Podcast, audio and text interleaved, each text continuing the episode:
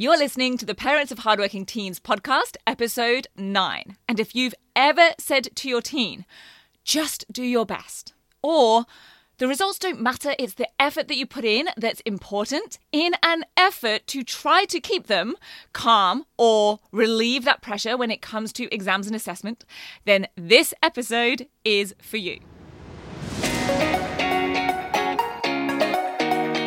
I'm Katie Jones, and with over 15 years in education as an award-winning high school teacher, international external examiner, and as a study coach, I've helped thousands of students skyrocket their results and confidence. And this podcast is where I share all my insights, tactics, and tips with you, the parent, so you can help your hardworking teen get happy, smart, and successful in their study, and have you both enjoy the journey along the way. This is the Parents of Hardworking Teens podcast. Hi VIPs, today I want to share with you something that I talked about in our recent 5-day parent Facebook group. The 5-step plan for parents of teens aiming high in exams. That was a nice little accidental poetry moment I had in coming up for the name and the focus for that 5-day group. And I am not a creative poetry person at all. But here's what I want to talk to you about. I know from the comments and the emails that I received through those 5 days and beyond that this issue and the perspective that I shared on it, my experience with it, really resonated with so many of the parents there and has made them think a little bit differently about how they support their teens in their study and how they go about trying to alleviate some of the pressure and the stress that they often feel. That's the pressure and the stress on the students. But I know that you as parents can feel that as well, especially during exam blocks. And this whole theme actually follows on really nicely from the last episode 8, which was parent versus coach. So be sure to listen to that one as well if you haven't already. So let's talk about that phrase, just do your best. I have said it to students, my parents said it to me, and chances are that at some point you have said it or something similar to your teen as well. And it comes from a really positive and good place. It is coming from the fact that you, of course, love your child no matter what, that their worthiness is not attached to the numbers or the letters on their assessments or their report card, and that their future career and success and lifetime happiness are not dependent on whether they get a certain grade or not. But I want to share with you why I do my best, pun intended, to not say it to students anymore. Since I started seeing the sneaky and not so great effects that it can actually have on students, especially those who are already trying their best. Because that phrase, just do your best, or other variations on it, like it's not about the results, it's just about putting in your best effort, or it doesn't matter what result you get, the results don't matter as long as you just try hard. They can actually do the opposite of creating what you want with them. Things like having a good work ethic or keeping up their motivation. Now, stick with me here because I will explain how this is happening, how I've seen this happen, and why. The problem is that just do your best, that phrase, it's really coming from an underlying belief that great results for your teen in their study come at the expense of them having a great life balance. That achieving top grades means lots of stress, studying into the small hours, sacrificing their mental health perhaps, giving up on hobbies perhaps, and time with their friends and family. Now, I am not saying that great results do not require hard work, but I do know that probably every student could be studying more strategically and efficiently than they are right now. And I say that from a place of that being true for me as well. As a student, for sure, I definitely didn't study in the most effective ways. And I'm sure there are things that I'm doing right now in my work and my life that are also not as effective as they could be. And it's no wonder that we might have that belief. There is plenty of evidence for this, experiences that have shaped and strengthened that belief that great results come at the expense of sacrificing other important things in life. For a start, there are all of the media reports of the stress and the pressure on students today. There's news stories around their mental health, and for good reason. This definitely is an issue for many teens. And so that's why you're working to try and alleviate or reduce some of that for them. And on a personal level, you might have seen your teen study really hard for an exam or put in hours upon hours of effort and time for a research project or an essay or assignment, but then end up with a disappointing result, whatever disappointing is for them. You might have thought it was a good result, but they had higher hopes or expectations for themselves. Or you might have both felt pretty deflated by it, maybe even frustrated, perhaps a little bit confused. Or you might be in the situation where your teen is working really hard and is getting the top results that they want. But now they kind of feel like they have to keep up that level of work. They feel that achieving those results requires that amount of work and time and effort from them. So they're afraid that if they take their foot off the gas, things will start to sort of fall apart. And they're worried that they're going to risk their grades dropping if they change how they study. Because this is really all that they know. It's kind of worked for them pretty much so far. And so, of course, you're likely then concerned about, well, how sustainable is this for them to keep working at that level? Maybe you're worried about burnout or about the amount of sleep that they're getting or the impacts on other areas of their life. I remember speaking with a dad of one of my 10WGT and coaching students before she started the program. His daughter was in year 9. She's a high achiever, both academically and in athletics and sports. She had many big goals and aspirations, and she was spending so much time on every assignment, working so many hours, studying so hard for exams. And he was like, if this is what life is like now in year 9, I can't even imagine what things are going to be like once we reach those senior years.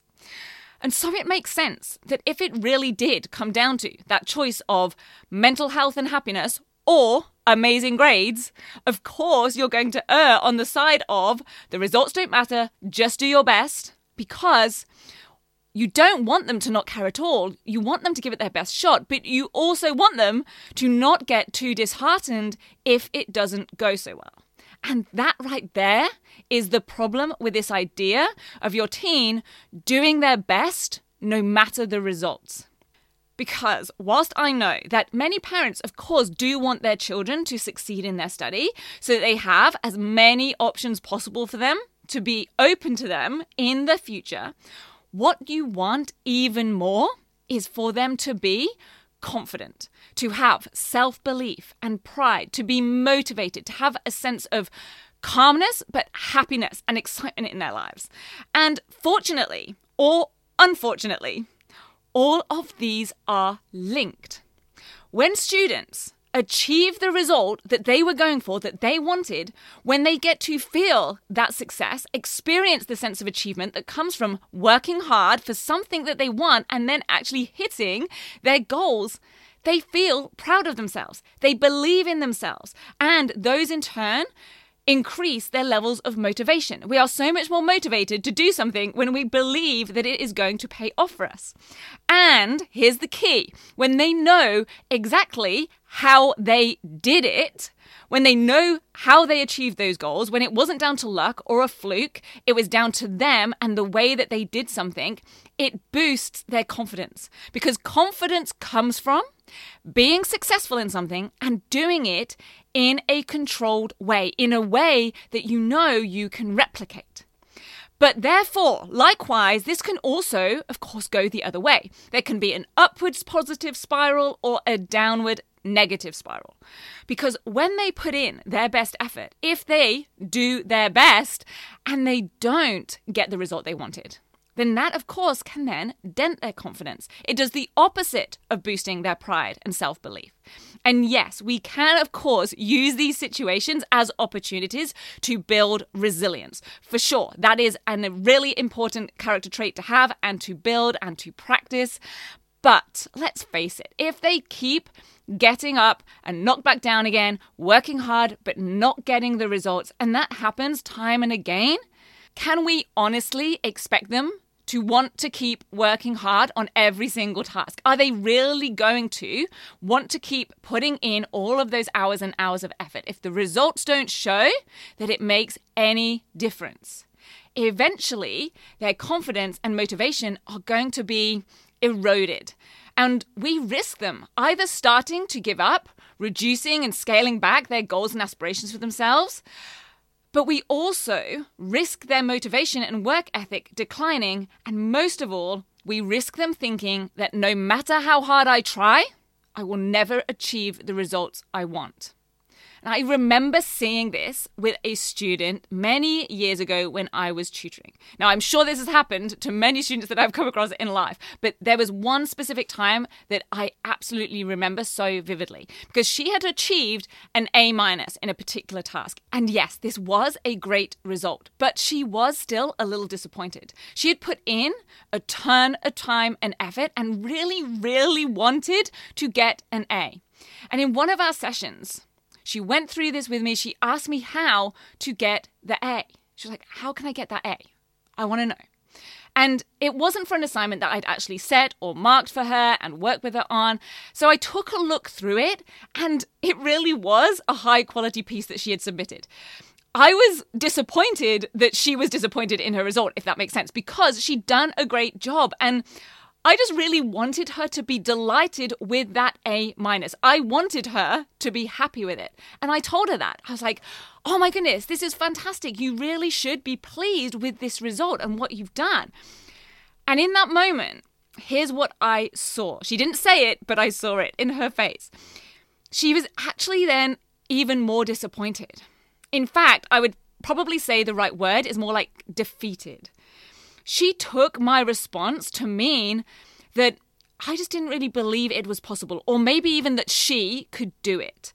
I was basically telling her to stick with the A- because that's what she should be happy with, and there was no point really in going for the A. She wanted someone to not dampen down that fire and motivation that she had inside of her. She wanted someone to say, okay, you want an A? Awesome. I totally believe you can do it. Let's help you get it. Let's figure out how to do it. And I will also tell you what else was going on as well here. I responded in that way saying, you should be totally happy with the A- because I wasn't totally sure how to help her get the A. It wasn't in my subject specialism. I didn't have the assessment and examiner experience back then that I have now. And I didn't really know back then how to actually help her achieve those very top criteria in that particular task. And so I think this is the same for, of course, so many parents. Understandably, they aren't always sure exactly how to help their teen get that exact result that they want. I didn't have the expertise as a teacher to do that outside of my subject area. So how are parents supposed to do that across all of the different subjects and at the different levels that your teen will be studying at? So instead of leaving them hanging with their disappointment, it feels like the way to try to make them feel better about the result they got is to then tell them the result doesn't matter, or it's the effort that matters, or they should be happy with what they got, or as long as they did their best, that's what's important. But you know what? It doesn't work. They don't believe us. It doesn't stop them still harboring that goal, that aspiration, wanting to go after the results that they really want. So I'll share with you how I now go about it a different way these days. I can honestly say that experience with that student was one of the sparks that did lead me onto this journey that I am on right now, to find out exactly what students can do, need to do to achieve their goals and how to help them. So that rather than saying, okay, how about we just be happy with where we are at this grade or level? Now I am all about saying, okay, let's see what we can do about that. Let's figure out what skills or techniques or strategies are currently missing from your study toolkit. Which ones are going to move the needle for you the most? Not because the result is going to define you, Not because it's critical to achieve that goal, that grade, but because there is value in going for the goal, because we want to stoke that fire, not try to dampen down the flames. And I want to help them see what they are truly capable of when they have the right systems, support, feedback, and training.